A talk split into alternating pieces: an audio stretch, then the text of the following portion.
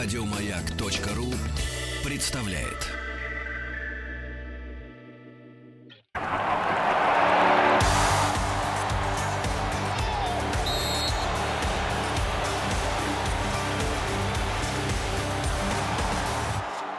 Сборная мира.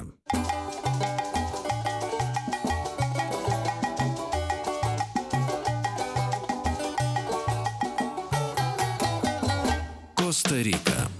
Сегодня неоднократно вам говорили уже о том, что Я просто вообще Коста-Рика замолкаю, переводится потому с вот, э, испанского подожди, «богатый я берег». Я Извини. просто замолкаю, потому что есть э, человек, который вот э, просто погружен полностью во весь этот э, латиноамериканский, центральноамериканский футбол.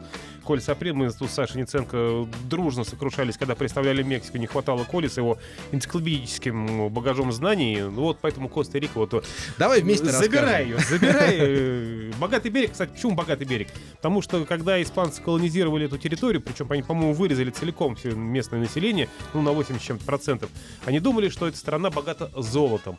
Соответственно, и дали э, прозвище. Но богата она оказалась другим золотом, черным.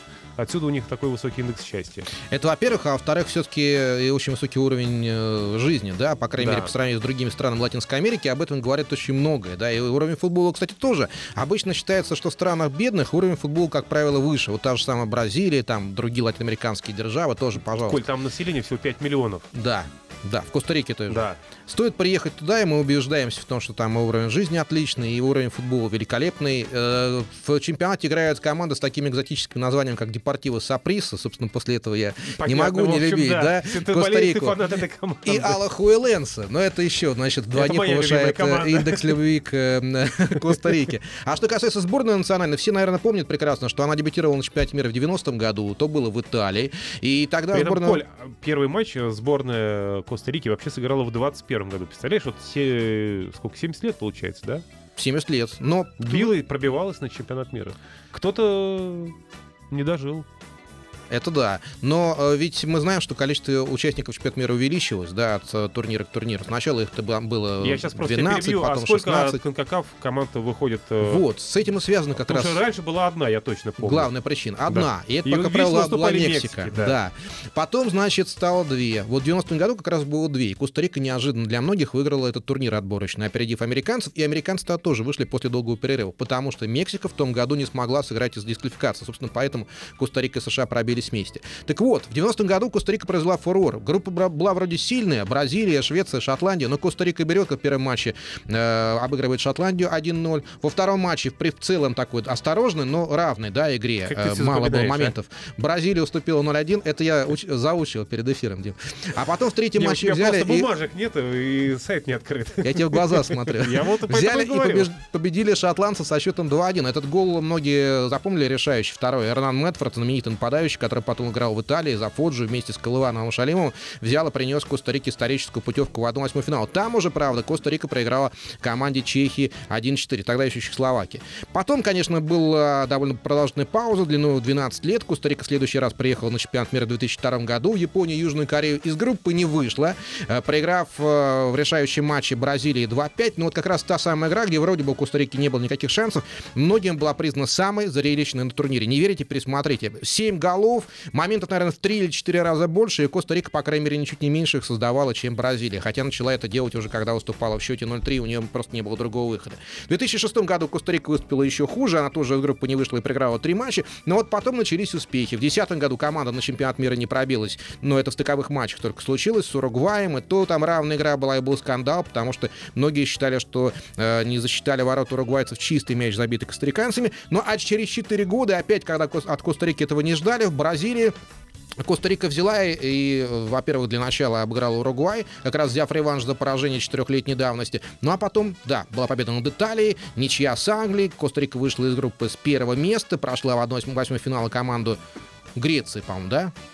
Тогда не помню, там, по- по-моему, по серии пенальти. А вот в 1-4 Коста-Рика взяла и до- до- доигралась до дополнительного времени, потом и до серии пенальти с голландцами, будущими полуфиналистами. Вот как раз в, пена- в серии пенальти Коста-Рика ему уступила. Но ту команду очень многие запомнили. И забегая вперед, скажу, что вот нынешний состав, он во многом повторяет тот, что был 4 Бразильский. года назад. Да, Да, Бразилия. там э, люди, которые прошли э, вот эти горнила бразильского чемпионата. Молодых игроков очень и очень мало. Э, По большому счету, наверное, Есть один ну, очень хороший Рональд парень. Моторита, наверное, ты про него говоришь? Про Нет. этого латераля? Э, нет, он тоже, да, как раз в составе, 23 года ему. Но есть еще более молодой Ян Смит, о нем сейчас многие говорят, потому что он за несколько последних лет был капитаном сборной юношеской, а потом молодежной на чемпионатах мира соответствующей возрастной категории. И вот сейчас, после того, как он приехал в Европу, в Швецию он выступает за клуб Наршюпинг, его в этом году стали приглашать в сборную и довольно неожиданно для многих включили в состав. Причем костариканская пресса считает, что у Яна Смита очень неплохие шансы играть стартовом составе, где как раз вот Моторита э, его конкурентом главным и является. Да, но пока он за сборную провел всего лишь один матч Да. официальный. Поэтому я думаю, что все-таки ну, у Моторита он очень нравится главному тренеру за свой огромный объем э, работы, который он выполняет. При этом все говорят, что парень э, слаб в оборонительных построениях. Ну, я так полагаю, что при построении с тремя центральными защитниками, а именно так играют костариканцы, это дело ну, как-то старается скрашивать. Его регулярно постраховывают из зон опорных полузащитников, но э, тем не менее, по-моему, Самедов из-под него забивал. Да. Помните, мы играли как раз с Коста-Рикой, с Краснодаре два года назад, полтора года назад, и проиграли в очень зрелищном матче со счетом 3-4. Да, и Моторит как раз играл на левом фланге даже не обороны, а вот по, по левой бровке сновал. Это игрок из клуба Нью-Йорк-Сити, где, напомню, главной звездой является Давид Вилли, знаменитый испанский нападающий, в свое время чемпион мира.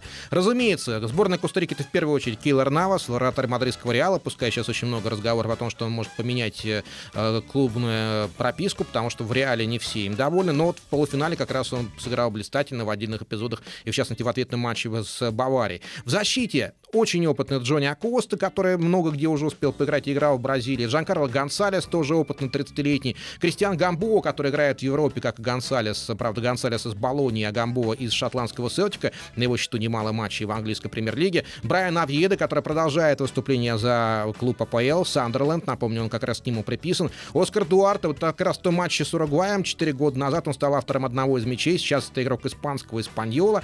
Э, Средние линии во многом тут представлены звездами, которые тоже хорошо известны в Европе. Соса Борхес уже не первый год является одним из ведущих футболистов испанского клуба Депортиво Ла Коруня.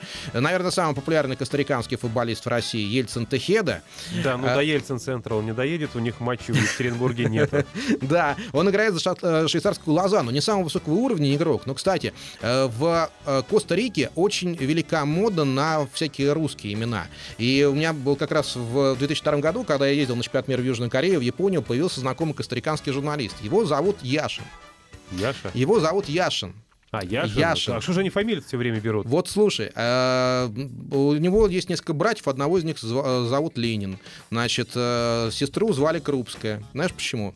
У него папа учился в свое время в э, институте Дружбы народов? Да, дружбы народов Патриса Лумумбы. И, собственно, как раз приехав, обучил, повернувшись назад, обучил всю семью свою русскому языку, а у него уже тогда были дети. И вот как раз Ленин, это первенец его, Ленин, понимаешь? Собственно, как и тогда, когда в советское время Странно. были Почему популярны вот- не, я не могу идеи. понять, почему все-таки они в качестве имен выбирают фамилии.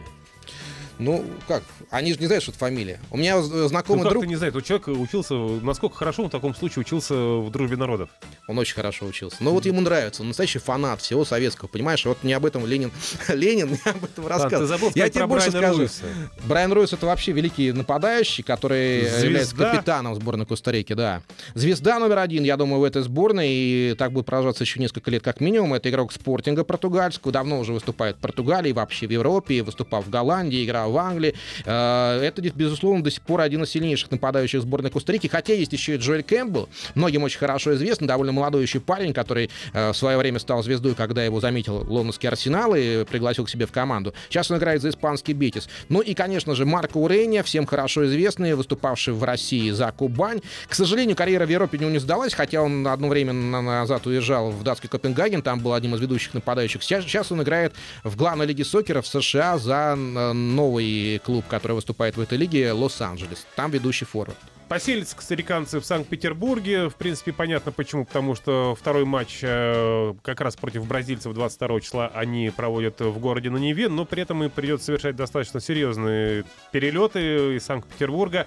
Э, На 17 число им придется встречаться с Сербией в Самаре. Ну и 27 числа завершать отборочный турнир в Нижнем Новгороде матчем против Швейцарии.